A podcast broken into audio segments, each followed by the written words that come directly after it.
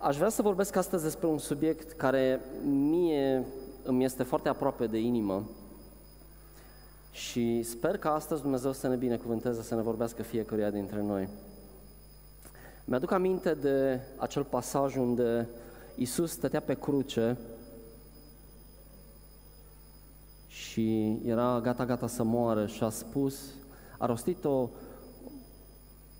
o propoziție cu o greutate imensă și a spus acolo, Tată, iartă-i, căci nu știu ce fac.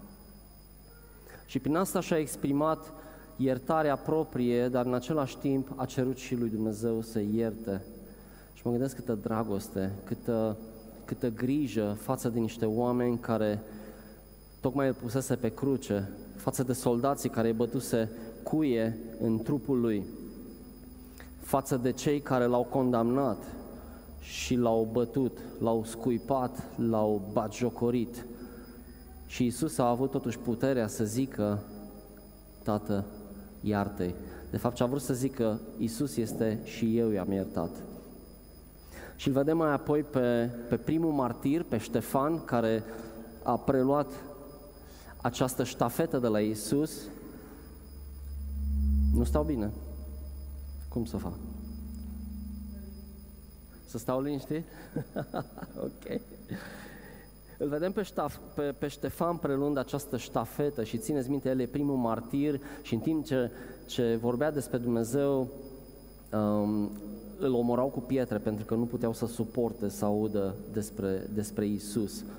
Și el spune așa, Doamne, nu le ține în seamă păcatul acesta, după care spune Biblia că a adormit. De-a lungul istoriei, sunt foarte mulți care au învățat această putere a iertării și au evitat, practic, lanțurile captivității, pentru că despre asta vreau să vorbesc astăzi. Atunci când nu iertăm, când nu avem puterea să iertăm, de fapt suntem legați cu niște lanțuri în captivitate, într-o închisoare, chiar dacă pare invizibilă, ea este la fel de puternică, dacă nu chiar mai puternică decât una uh, reală. Mă uit la, la oameni celebri, la Corrie ten Boom, dacă ați auzit de ea, uh, în timpul războiului cu naziștii, ea a salvat vreo 800 de, de evrei din lagărele de exterminare și chiar la sfârșitul războiului sora ei a murit, a fost omorâtă și a avut puterea să ierte pe cei care au făcut aceste crime și pentru că a făcut asta, Dumnezeu a putut să o folosească într-un mod extraordinar. A călătorit probabil în 80 de țări, după aia vorbind despre dragostea lui Dumnezeu, vorbind despre iertare. Îl vedem pe cineva ca Petre Țuțea, dacă țineți minte, poate cei mai în vârstă, sau Richard și Sabrina Wurmbrand, um, care au trăit ororile comunismului și acești oameni um, au avut puterea să ierte, deși au suferit enorm. Petre Țuțea povestea în grupul lui de tablagii, că jucau table undeva în, în, în, în, într-un parc și le spune celorlalți bătrâni cârcotași de acolo, le zice, băi, știți ce am citit ieri în Biblie? Zice Iisus că trebuie să iertăm pe ăștia care ne, ne persecute. Și fuși, băi, ești nebun la cap. Deci, uite, mă, scrie în Biblie. și, într-adevăr, a putut să facă asta. Este incredibil. Vedem creștinii din China care chiar astăzi, în momentele astea, sau în lumea musulmană, creștini care sunt omorâți din cauza credinței lor. Este o treabă serioasă, nu este o glumă. Și acești oameni au puterea să ierte și aceasta este o armă, iertarea este o armă în mâna fiecărui creștin.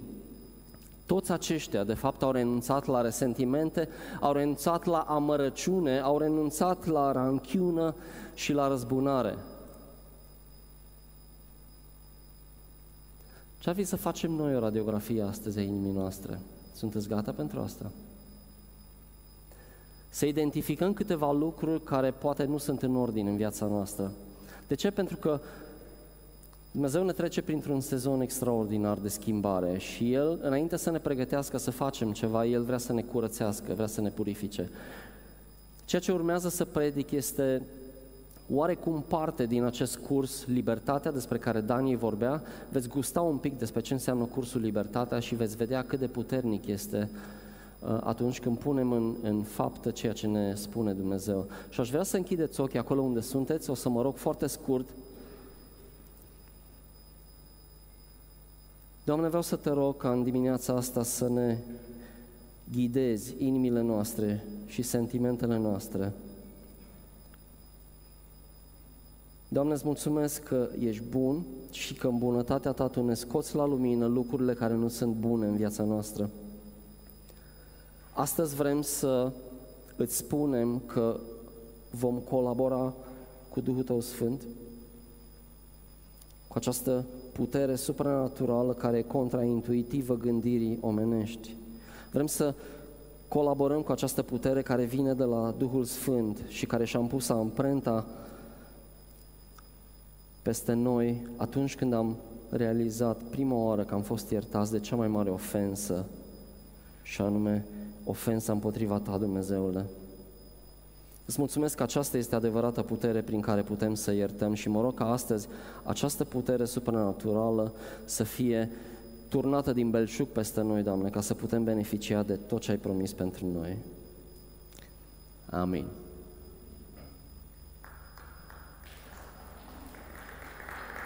Am făcut o pauză că e o reverberație și vreau să știu dacă mai trebuie făcute ceva reglaje. N-aș vrea să fim bruiați mai târziu. E tot ok cu sunetul? Da? Ok, bun. Martin Luther King spunea că întunericul nu poate scoate afară întunericul, doar lumina poate să facă asta. De asemenea, ura nu poate să alunge ura, numai dragostea poate să o facă. Este o vorbă celebră care sunt sigur că ați auzit-o și prin aceste uh, instrumente el a biruit apartheidul. Este incredibil ce s-a întâmplat. N-am ales, am zis, acest subiect la întâmplare, pentru că cred că Dumnezeu ne, ne vrea să ne vorbească. Aș vrea să citim un pasaj care îl consider cheie. Este un pasaj bine cunoscut și totuși o să vedeți că sunt unele lucruri care le sărim chiar în acest pasaj care îl rostim deseori ca, o, ca pe o poezie. Uh, este rugăciunea Tatăl nostru, este cea mai cunoscută rugăciune um, pe care probabil toți care se consideră creștini sau cochetează cu creștinismul uh, o știu pe de rost. Contextul este că vin ucenicii la Isus și Ioan, Ioan Botezătorul îi învățase pe ucenicii lui cum să se roage și atunci ucenicii lui Isus au zis, învață-ne și pe noi cum să ne rugăm. Și Isus le spune cum să se roage și le spune acea, acea rugăciune schelet pe care uh, noi punem uh, lucruri concrete, este o rugăciune model și la un moment dat ajunge în versetul 12, Matei, capitolul 6, spune și iartă-ne nouă greșelile noastre, precum și noi iertăm greșiților noștri. Și în limba originală, în greacă, acolo vorbește despre lasă-ne datoriile noastre, cum și noi am lăsat pe ale datornicilor noștri. Deci am avut o datorie și am fost absolviți de ea. Și la fel facem și noi. Și mai apoi este însoțită această afirmație de o promisiune și mai apoi o avertizare foarte serioasă pe care deseori lumea nu ea înseamnă, pentru că spune amin și s-a terminat rugăciunea. Dar ea continuă. Spune în versetul 14, după ce spune amin, da? Dacă iertați oamenilor greșelile lor, și Tatăl vostru cel ceresc vă va ierta greșelile voastre. Și mai apoi, acest avertisment care nu e neapărat foarte plăcut, spune în versetul 15, dar dacă nu iertați oamenilor greșelile lor, nici Tatăl vostru nu vă va ierta greșelile voastre. Ei bine, cum ne-a iertat Dumnezeu? Dumnezeu ne-a iertat într-un mod complet în Isus. Ofensa noastră la adresa lui Dumnezeu era atât de mare încât nimic și nimeni n-a putut să răscumpere greșeala noastră. Și când spun noastră, mă refer la toată omenirea. Asta te include și pe tine.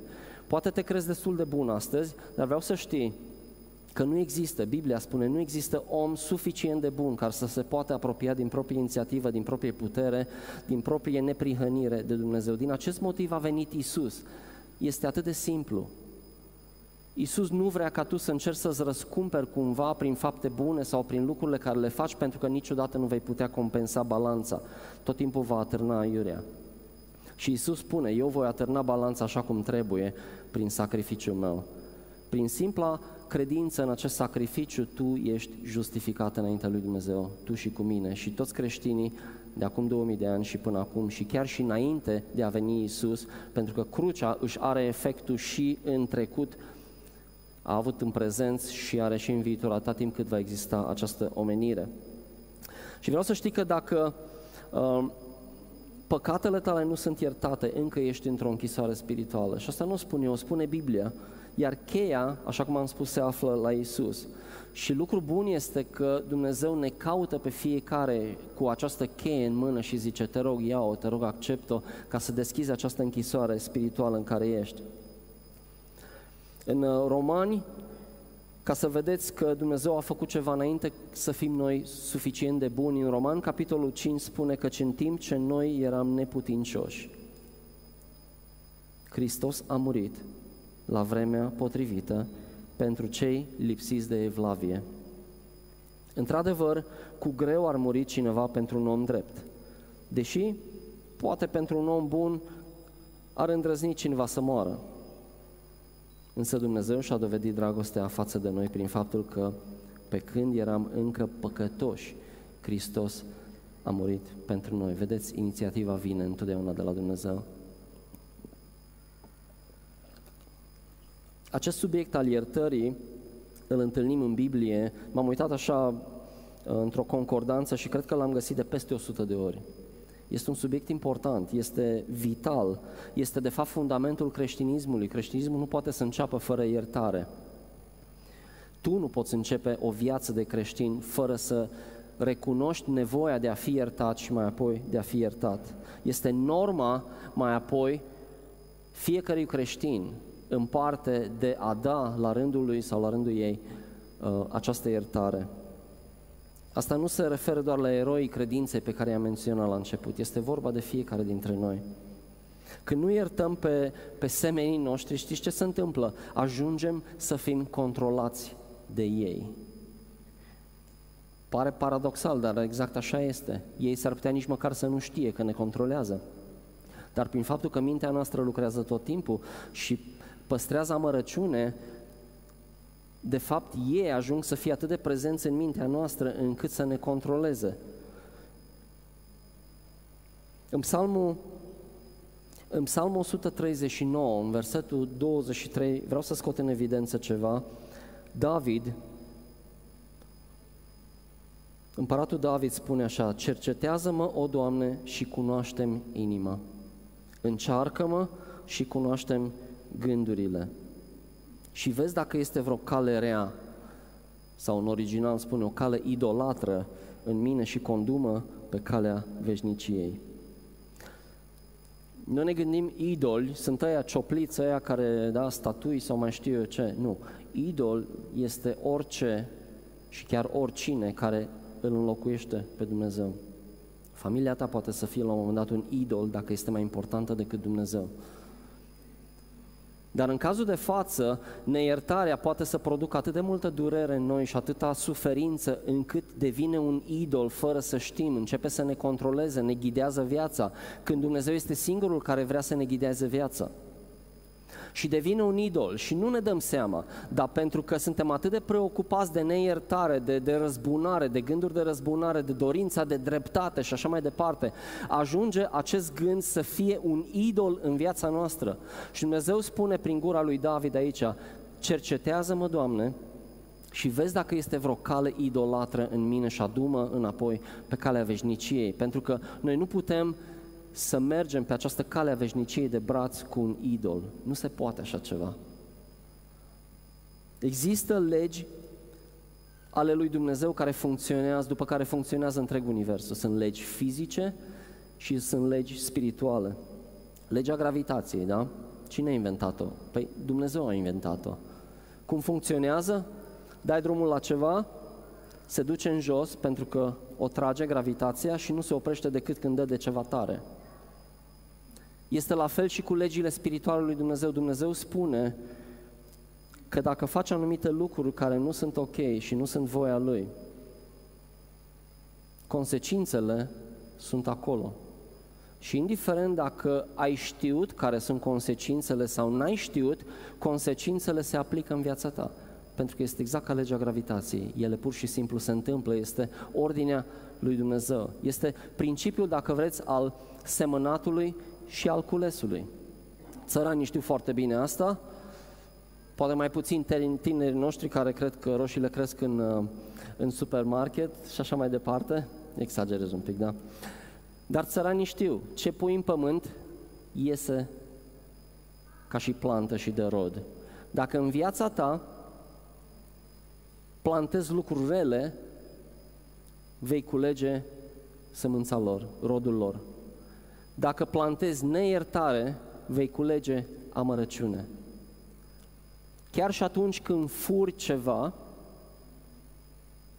chiar și atunci când furi ceva, tu ai impresia că te bucuri de lucrul respectiv, însă Dumnezeu vede toate lucrurile astea și va face în așa fel încât ca acel lucru pe care l-ai furat tu să nu te poți bucura de el. Sau să pierzi pe de altă parte mult mai mult decât ai furat. Uitați-vă la cei care, care trăiesc din asta, la nivel macro, da, mare, ei nu sunt fericiți. De ce? Este un principiu spiritual, pentru că dacă îți asumi ceva ce nu este al tău, vei plăti prețul într-un fel sau altul. Și s-ar putea să trăiești în belșug, dar să fii mizerabil, să fii într-o închisoare. Sunt principiile lui Dumnezeu. Este la fel și cu iertarea sau cu neiertarea. Nu iertăm, trăim într-o închisoare și culegem amărăciunea noastră. În Luca 6, capitolul 6, versetul 37-38, spune acolo, nu judecați și nu veți fi judecați. Da? Același principiu. Sămeni ce trebuie, culegi ce trebuie. Nu condamnați și nu veți fi condamnați. Iertați și veți fi iertați. Dați și vi se va da. Și vreau să vedeți accentul pozitiv pe care Dumnezeu îl pune asupra acestui verset, Iisus, și nu pe partea negativă, zice, dați și vi se va da o măsură plină, îndesată, clătinată, care se va revărsa, va fi pusă în poala voastră. Căci cu ce măsură măsurați, mult, cu aceeași măsură veți primi, adică mult. Evident că nu vrem să facem același lucru cu neiertarea. Nu vrem să semănăm multă neiertare pentru că vom culege multă amărăciune. Și Dumnezeu vrea să ne scape de asta. Ceea ce facem în lumea fizică afectează inevitabil și lumea spirituală. De ce? Pentru că Dumnezeu este Cel care se asigură că că aceste lucruri se vor întâmpla. Pe Dumnezeu nu-L putem păcăli. Poți depăși odată viteza și nu te prinde poliția și ai scăpat. Dar poți greși în alte feluri și Dumnezeu vede. Nu poți să scapi de El. Este un lucru bun? Este un lucru rău? Eu zic că este un lucru bun. Este bine să știm că Dumnezeu ne cunoaște inima. Este bine să știm că există o autoritate superioară față de orice altă autoritate, ca să ne putem supune ei dar să o facem cu bucurie, pentru că răsplata, spune el aici, este imensă atunci când noi uh, ascultăm de el. Iisus a spus, Tată, iartă-i. Și ce a vrut să zică el este exact ce am zis la început. El i-a iertat mai întâi. Tată, iartă-i pentru că și eu i-am iertat. Altfel nu putea să rostească o astfel de rugăciune Iisus. Cum am putea să îi cerem noi iertare pentru păcatele noastre? Pentru că deseori greșim zilnic și ne simțim vinovați înaintea lui Dumnezeu și vrem iertare, vrem îngăduință din partea lui Dumnezeu. Dar noi trebuie să fim capabili să dăm aceeași îngăduință și față de alții. Pentru că altfel, cum ne-ar asculta Dumnezeu? Am fi fățarnici. Iertarea, să știți că este cheia intrării și rămânerii în favoarea lui Dumnezeu. Iar această iertare se bazează pe conștientizarea acestei nevoi de a fi iertat. Aceasta este cheia mântuirii. Aceasta este cheia binecuvântării lui Dumnezeu. Când realizezi că ai nevoie să fii iertat și o ceri. Și la fel, prin această iertare, rămâi în continuare în favoarea lui Dumnezeu. Iertarea, să știți că este cel mai mare cadou pe care ne-l dă Dumnezeu nouă și omenirii în general. Iar dacă noi refuzăm să iertăm pe alții, ratăm această binecuvântare. Vreau să știți că neiertarea are consecințe grave în viețile noastre și în viața oamenilor în general. Așa cum am zis, unii oameni încă ne controlează. Ei probabil nici măcar nu știu asta. Culmea, unii dintre ei au murit. Dar pentru că noi nu i-am iertat, ei încă continuă să ne controleze. Nu știu dacă v-ați gândit la asta. Dar pentru că noi nu le-am dat drumul, noi nu am rupt această legătură de ei, ei încă, în ghilimele, continuă să ne, să ne controleze. De ce? Pentru că mintea noastră este focalizată acolo, a murit, dar eu tot port râcă pe el.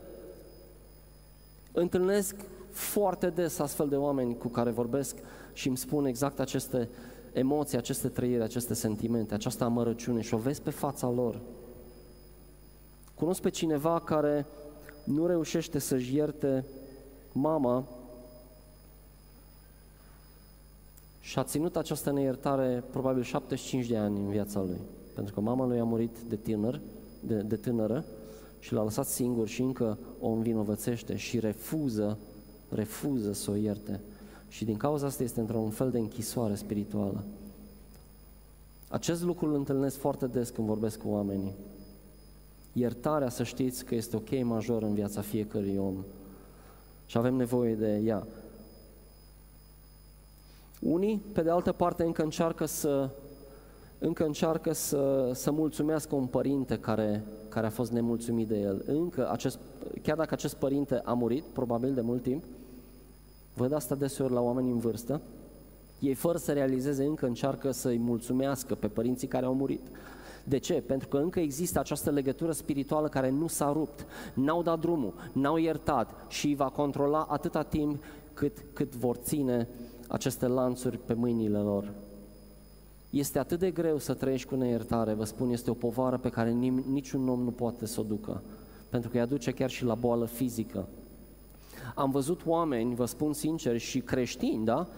care efectiv au luat o raznă din cauza că nu au reușit să ierte. Schizofrenie, nebunie, pentru că neiertarea este ca un cancer care este în tine acolo și el lucrează permanent, el trebuie scos afară. Și prin ajutorul lui Dumnezeu să știți că se poate face asta și asta o să facem astăzi. Și aș vrea să spun câteva caracteristici uh, legate de neiertare, ceea ce nu înseamnă iertarea, ca să fie clar. Iertarea nu înseamnă că suntem de acord cu ceea ce ni s-a întâmplat și care a fost rău. Sau că am meritat să fim tratați așa cum am fost. Iertarea nu înseamnă asta. De asemenea, iertarea nu înseamnă că încrederea este restaurată în persoana care ne-a greșit. Nu, nici asta nu înseamnă. Încrederea vine cu timpul și ea trebuie dovedită. De asemenea, iertarea nu înseamnă că și persoana respectivă trebuie să mă ierte pe mine. Este problema lui, este problema ei. Fiecare trebuie să iertăm în dreptul nostru. Nu contează dacă persoana respectivă, care poate și ei supărată pe noi, ne iartă sau nu. Este responsabilitatea lor, așa cum este responsabilitatea noastră să iertăm în dreptul nostru. De asemenea, iertarea nu înseamnă că împăcarea va veni într-un mod automat cu cealaltă persoană. Biblia spune, trăiți în pace cu oamenii atâta cât puteți. Cu alte cuvinte, există posibilitatea să nu se poată face asta. Dar asta nu te absolvă de, de, de responsabilitatea ta de a da iertare mai departe. De asemenea, iertarea nu înseamnă că justificăm într-un fel comportamentul persoanei respective. Este o concepție greșită. Ok, sunt creștin, am voie să, da, să am resentimente. Um, cumva încerc să justific ceea ce a făcut persoana respectivă. Nu. Identifică clar sentimentele și exprimele și o să vorbesc un pic mai târziu despre asta. Dar nu justificăm în niciun fel greșelile care le-au făcut în dreptul nostru. Nu asta este iertarea. Sau poate iertarea nu înseamnă de asemenea că trebuie să simțim, așa trebuie să simțim noi că putem să iertăm. Nu. Iertarea nu este un, un, un, cum să zic, un sentiment. Iertarea ține de decizia ta și a mea de a ierta. Sentimentele și eliberarea vor veni după ce ai luat această decizie de a ierta.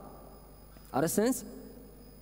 Deci nu iert pentru că mă simt, pentru că dacă nu te simți înseamnă că nu o să ierți. Dar Dumnezeu spune iartă și vei vedea după aia libertatea. Nu invers. De asemenea, nu înseamnă că iertarea trebuie să vină după ce s-a făcut dreptate, da? Cumva a venit și a cerut scuze, totul e ok și atunci al iert. Nu, mai întâi să-și ceară iertare după aia. Nu, nu este așa. Nu trebuie să se întâmple dreptatea, cel puțin nu dreptatea ta. Dreptatea îi aparține lui Dumnezeu. Judecătorul suprem este Dumnezeu. Ce trebuie să facem noi legat de dreptate și atunci când cerem justificare și dreptate și răzbunare, Dumnezeu spune, veniți la mine cu aceste lucruri, dați-mi-le mie și mă ocup eu să vă fac dreptate. Sunt multe, multe pasaje în Biblie care vorbesc despre asta. Din acest motiv, nu ești tu responsabil sau eu, ci Dumnezeu este. Atunci când cineva te ofensează, tu trebuie să-i dai iertare și să vii cu ofensa ta înaintea lui Dumnezeu. Uite, Doamne, cum am simțit, uite ce rom am simțit. Nu vreau să-l judec, vreau să ți-l dau ție, ocupă-te tu de el. Și Dumnezeu spune, mulțumesc, mă ocup și eu știu să o fac mai bine. Deseori sunt părinții noștri care ne-au greșit. Într-un mod lamentabil. Unii mai mult, alții mai puțin. Vreau să știți că mulți dintre ei nici măcar nu au avut intenția să ne greșească. Ei nu asta au vrut, dar asta au moștenit de la părinții lor, pentru că n-a fost rupt acest lanț din viața lor, l-au dat mai departe. Există vorba, luăm de la copiii noștri, pardon, de la părinții noștri și dăm la copiii noștri, dacă nu există această separare, această retezare. Și această retezare vine prin iertare. Această retezare vine atunci când conștientizezi sentimentele tale, atunci când conștientizezi că ești într-o închisoare spirituală din care trebuie să scapi, atunci când îl chem pe Dumnezeu și cer puterea să ierți, atunci când iei decizia de a ierta, atunci se rupe acest blestem, pentru că este ca un blestem pe care îl dă mai departe generațiilor viitoare. Din acest motiv, Hristos nu este o simplă piesă aici. Hristos este esența pentru că ceea ce spun aici nu este ceva ce poate fi făcut din putere umană. Ai nevoie de putere supranaturală, ai nevoie ca puterea Duhului Sfânt să vină peste tine ca să poți să dai această iertare mai departe. Ai nevoie de puterea supranaturală a lui Dumnezeu. Ai nevoie mai întâi să înțelegi cum te iartă Dumnezeu pe tine, pentru ca mai apoi să poți să ierți. Gândește-te că păcatele tale au fost mult mai grave decât orice ofensă care ți-a fost adusă ție. Păcatele tale l-au pus pe Hristos pe cruce. Atât de grave au fost. Și Hristos a spus te iert. Din acest motiv, când înțelegi acest concept, atunci îți este mult mai ușor să ierți. Și este o decizie. Hristos a dus hotărât, spune că și-a îndreptat fața către Ierusalim, adică cu alte cuvinte, și-a înfipt călcâiele și a zis, mă voi duce și nu mă voi opri decât pe cruce. El știa că ajunge pe cruce și știa că trebuie să ajungă pe cruce ca noi să putem vorbi astăzi despre iertare și să trăim în libertate.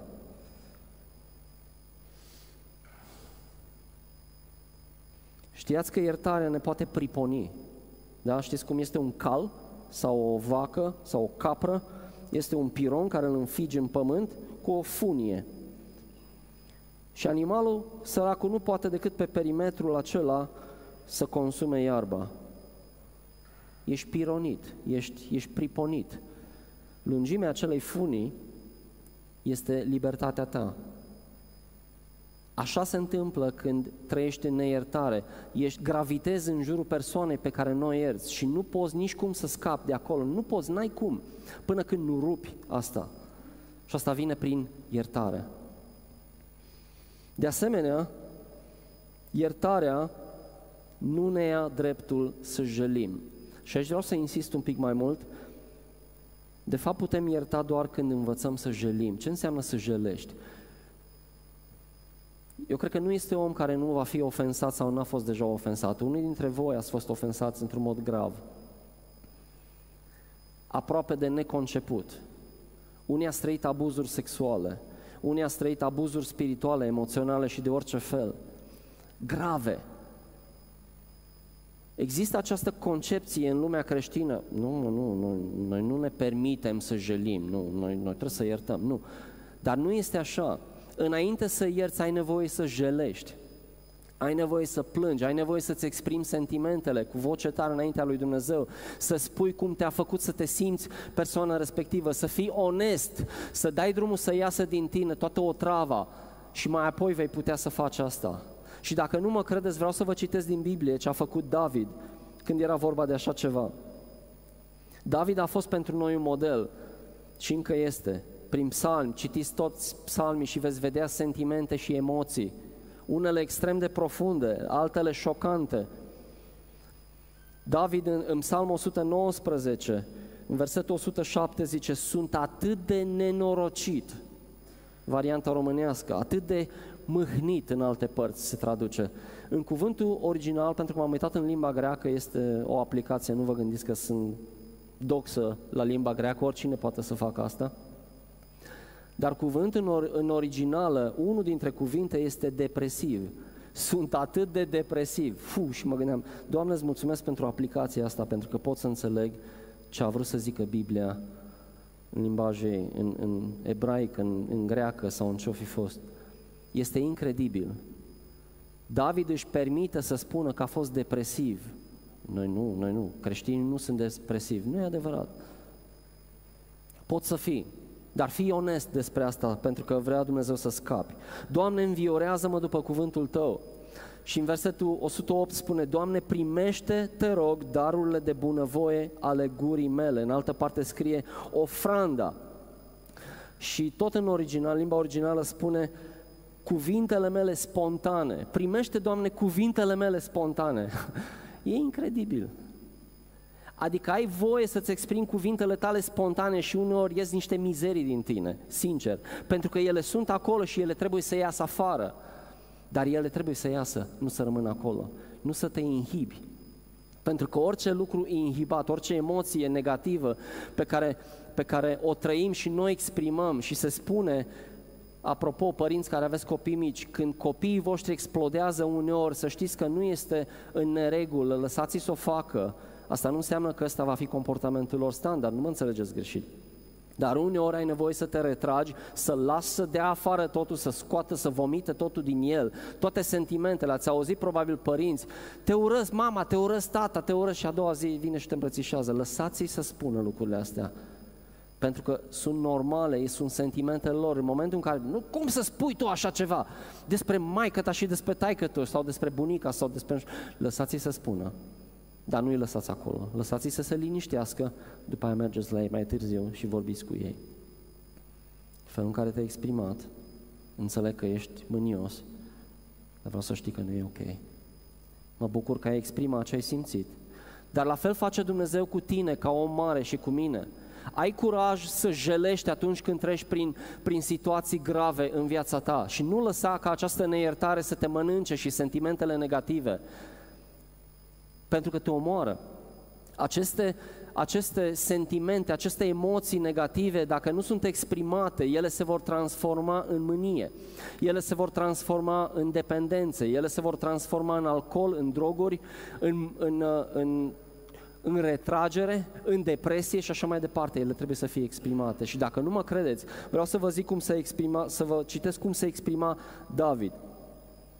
Și să știți că nu citez o manea, uh, citesc câteva uh, pasaje din câțiva psalmi. În psalmul 142 spune, cu glasul meu strig către Domnul, cu glasul meu caut bunăvoință de la Domnul, învărs, fiți atenți, învărs plângerea înaintea Lui, îmi istorisez necazul înaintea Lui. Și începe. Să nu fiți surprinși, ok? E cuvântul lui Dumnezeu. Psalmul 55, versetul 15. Moartea să vină în mod înșelător asupra lor. să se coboare de vin locuința morților, căci răutățile sunt în locuințele lor, în mijlocul lor. Psalmul 58, versetul 6. Dumnezeule, zdrobește-le dinții din gură. Doamne, scoate colții acelor lei, să se scurgă precum apa care trece. Când întind arcul, fie ele săgete, săgețile oarbe, să fie ca un mel care se topește mergând, ca avortul unei femei care nu a văzut soarele. Wow. Și dacă nu cunoști cuvântul lui Dumnezeu, ai zice că am citat o manea. Observați cum se exprimă David. Sunt sentimentele lui vărsate ca apa înaintea lui Dumnezeu. Dar el nu rămâne acolo, atenție, că altfel rămâne manea.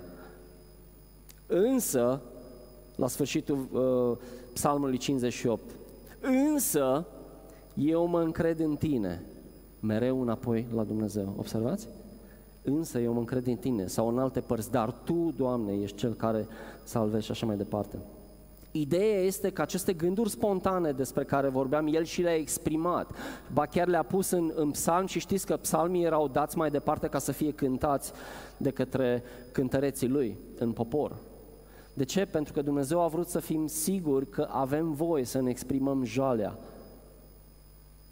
Evident că David nu a vrut neapărat ca dinților să fie zdrobiți ca colții unui leu și așa mai departe. Dar faceți diferența între sentimentele lui care le-a avut atunci. Da? Și această dorință. Este foarte important să ne permitem să spunem așa. Acasă, de exemplu, poate să fie un cadru sigur. Cu soția mea uneori vorbesc când sunt supărat pe ceva și pe cineva și îmi dau drumul și ea face la fel cu mine. Și am învățat între timp să ne ascultăm reciproc. Zic, cum poți să spui așa ceva? Nu. Pentru că soția mea când se descarcă și s-a supărat pe cineva, o anumită situație sau mai știu eu ce, după aia vine și îmi spune, iartă-mă, iartă-mă, că a trebuit să dau drumul la ce în mine. Și noi cunoaștem lucrurile astea. Este cuvântul lui Dumnezeu. Înțelegeți cât de important este să ne vărsăm aceste emoții negative înaintea lui Dumnezeu. Dar noi nu rămânem acolo. Asta este important. Asta este diferența pentru tine dacă ești creștin. Că de fapt vii cu situația respectivă și așa cum am zis, o torni înaintea lui Dumnezeu, nu înaintea altcuiva. Și rămâne acolo. Că altfel se transformă în bârfă și în blesteme. O verși înaintea lui Dumnezeu. Iertarea nu este logică din punct de vedere al dreptății. Iertarea este un act de dragoste. Iertarea este un act de dragoste, nu este ceva legat de dreptate, de justiție.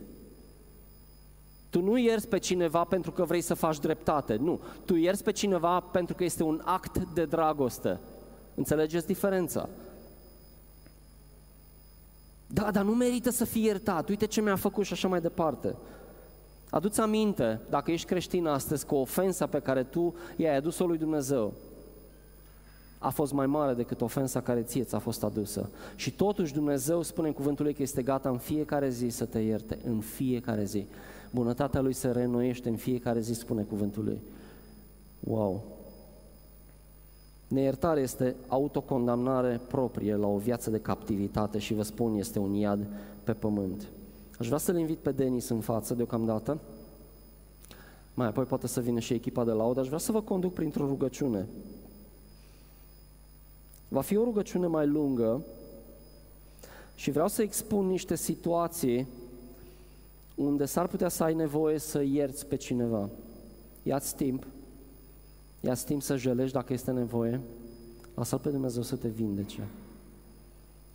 Dar astăzi e timpul să facem curățenie. E timpul ca acel copac despre care spunea lăcră, care căzuse jos și care era gol pe dinăuntru, să aibă carne în interior, da? să fie solid. Așa vrea să te facă Dumnezeu. Aș vrea să expun trei situații sub formă de rugăciune și efectiv vreau să, să rămâneți focalizați la ceea ce se întâmplă. Este foarte important.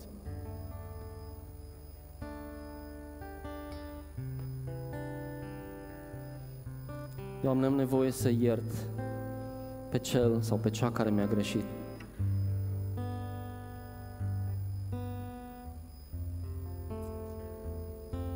Probabil că te gândești acum la cineva sau la mai multe persoane. Poate că e vorba de părinții tăi, poate că e vorba de rude, poate prieteni apropiați, colegi, profesori, chiar când erai mic la școală, situații care nu reușești să le uiți și încă mai cer dreptate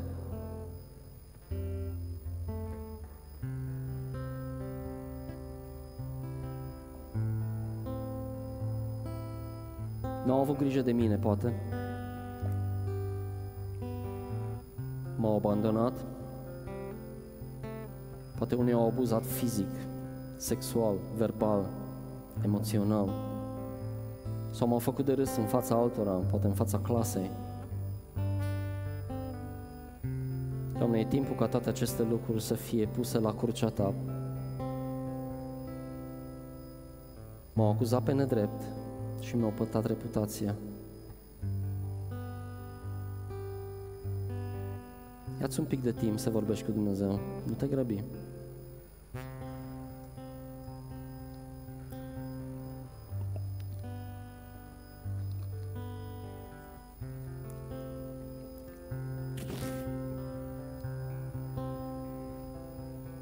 Sau poate e nevoie să te ierți pe tine însuți. Uneori iertăm pe alții, dar nu ne putem ierta pe noi înșine. Poate te gândești la relații sexuale care le-ai avut și ai un regret profund și nu știi cum să scapi de, de efectele negative, pentru că te-ai legat spiritual. Ai un regret profund și nu te poți ierta pe tine însuți, pe tine însăți. Poate ai făcut un avort. Poate ai contribuit ca băiat la un avort. Poate ai persistat într-o relație toxică ani de zile, ani de zile, ani de zile și nu te poți ierta. Poate ai ales într-un mod intențional lucruri destructive, poate ai, ai intrat în tot felul de adicții, Poate chiar te-ai băgat într-o carieră nepotrivită și nu te poți ierta pentru toți anii care i-ai pierdut. Poate simți că l-ai abandonat pe Dumnezeu și nu crezi că Dumnezeu te mai poate ierta. Ai început bine. Dumnezeu îți spune, reia de unde ai lăsat. Eu te-am așteptat acolo și încă sunt acolo.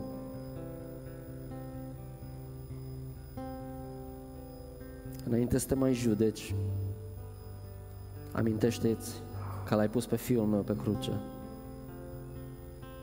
Și el a strigat de pe cruce, s-a înfăptuit. Iartă-i, tată, că nu știu ce fac. Iartă-i, tată, că și eu am iertat.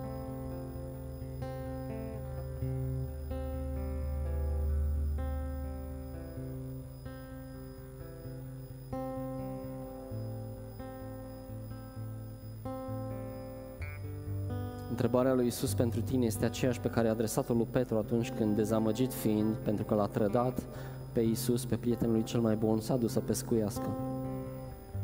Și întrebarea care i-a pus-o Isus lui Petru este, mă iubești?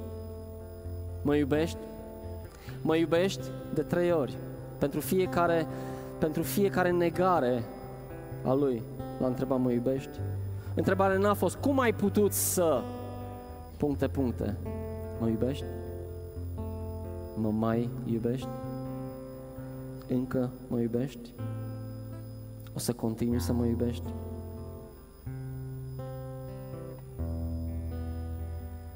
Vreau să știi că neiertarea proprie ne leagă la fel ca neiertarea altora. Este tot idolatrie pentru că se învârte în jurul tău.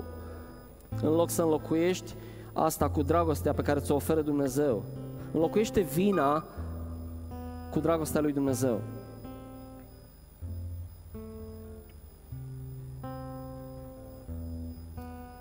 Și mai apoi poate îl învinuiești pe Dumnezeu. Îl învinuiești pe Dumnezeu pentru viața ta ratată, pentru lucruri care ți s-au întâmplat, care te-au afectat pe tine și pe cei din jurul tău, direct sau indirect. Poate au fost accidente, poate a fost pierderea cuiva drag, poate au fost tot felul de abuzuri, poate au fost din nou părinți care te-au abandonat, tot felul de ofense și spui, unde era Dumnezeu? Unde era Dumnezeu când eu sufeream? Realitatea este că Dumnezeu a plâns atunci alături de tine și de fiecare dată și de atunci încoace. Dreptatea este a mea, spune Dumnezeu, eu voi pedepsi. Răzbunarea este a mea, eu mă voi răzbuna, spune Dumnezeu. Este timpul să-ți aduci aminte că atunci când greșeai tu față de alții, Dumnezeu nu te-a oprit într-un mod supranatural cu o mână din cer, ci ți-a dat voință liberă. Pentru că a vrut o relație cu tine. Și așa le-a dat și lor care te-au ofensat voință liberă. Pentru că a vrut o relație cu ei. Dumnezeu nu vrea roboței, Dumnezeu vrea o relație. La fel cu Eva când era în grădină și Adam, când au făcut ce nu trebuia. Dumnezeu nu i-a forțat să nu facă, le-a dat voință liberă. Dumnezeu ți-a dat ție voință liberă să alegi chiar și greșit, deși El vrea să te țină de mână, să alegi bine. Dumnezeu le-a dat și celor care te-au ofensat pe tine voință liberă. Din acest motiv ți s-au întâmplat ție lucruri, că ești o victimă colaterală, cum ar veni. Nu-L învinui pe Dumnezeu și cereți iertare acum. Pentru că cea mai mare dovadă a lui Dumnezeu că te iubește este că l-a trimis pe Fiul să, să moară pe cruce. Ce altă dovadă mai vrei? Neiertarea păstrează amintirile rele vii, pe când iertarea ne ajută să le uităm. Iertarea prin vindecare este vindecătoare. Și Dumnezeu nu vrea să trăim cu un duh zdrobit care ne usucă oasele, ci vrea să ne dea sănătate prin faptul că ne dă veselie. Spune atunci când trupul nostru este, când, când gura noastră este plină de râsete, trupul nostru este sănătos, este cuvântul lui Dumnezeu. Când iertăm, Dumnezeu dă la o parte durerea. Și poate că acest proces ar, ar trebui să-l repeți poate de mai multe ori pe măsură ce Dumnezeu îți va aminti și alte lucruri. Aș vrea să iei acest îndemn de astăzi. Aș vrea să rămâi în continuare în rugăciune. Continuă să te rogi astăzi cu mine.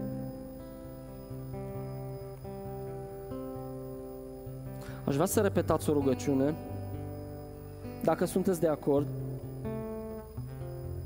Doamne, vreau să spuneți după mine, Doamne, aleg astăzi să rup orice legătură idolatră cu ura,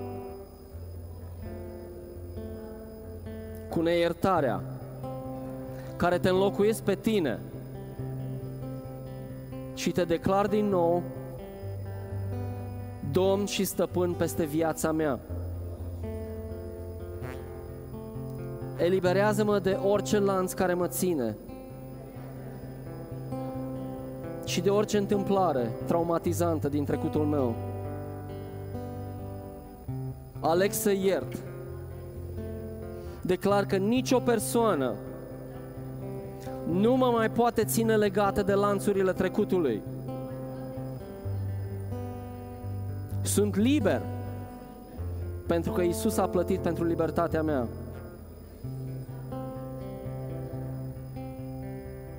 Și acum, Dumnezeu îți spune din Isaia 43, te rog să rămâi în continuare, eu, da, eu sunt cel care șterg nelegiuirile de dragul meu și nu voi mai aminti de ele. Tată, iartă-i. Este rugăciunea cea mai posibilă, cea mai, cea mai puternică posibilă. Aș vrea să spui și tu, pentru că deja ai iertat și tu pe ei, Tată, iartă-i. Și vreau să pui câteva nume acolo. Spune, Tată, iartă-i pe cu tare și cu tare.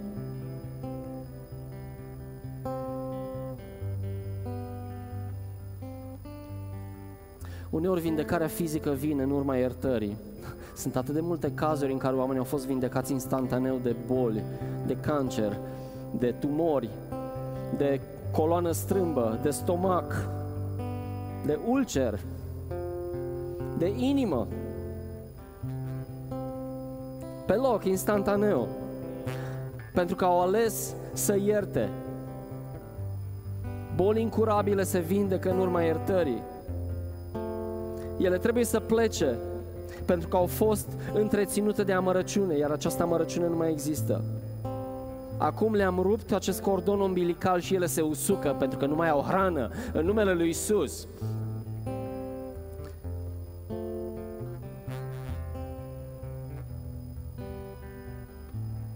roagă-te dacă ai ceva fizic. Și dacă ai făcut aceste, acești pași despre iertare, roagă-te ca Dumnezeu să te vindece.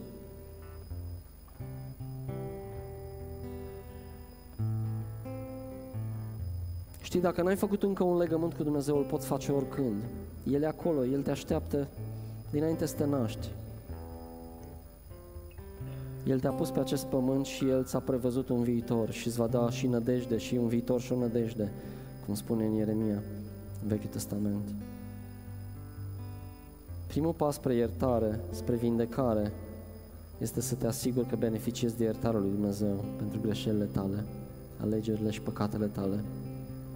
Acesta e motivul pentru care a murit Isus și vreau să mai facem un singur lucru la final. Aș vrea să invit și echipa de laudă pentru un ultim cântec.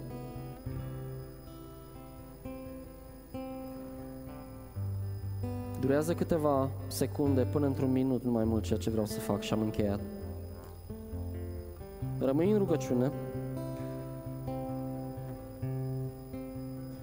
Iisus spune că atunci când facem curățenie în casă, trebuie să punem altceva în schimb, pentru că altfel se va întoarce înapoi. Și aș vrea să-L întrebe acum pe Dumnezeu ce vrea să-ți dea în schimbul neiertării și al sentimentelor tale dureroase. Aș vrea să faci asta într-un mod foarte simplu, fără să complici. S-ar putea să fie primul gând sau primul verset pe care Dumnezeu ți-l dă în minte chiar acum, iar eu o să mă opresc ca să poți să te rogi câteva secunde. Ce vrei, Doamne, să-mi dai în schimbul neiertării și al sentimentelor dureroase? Te rog să fii foarte atent la ce spune Dumnezeu acum.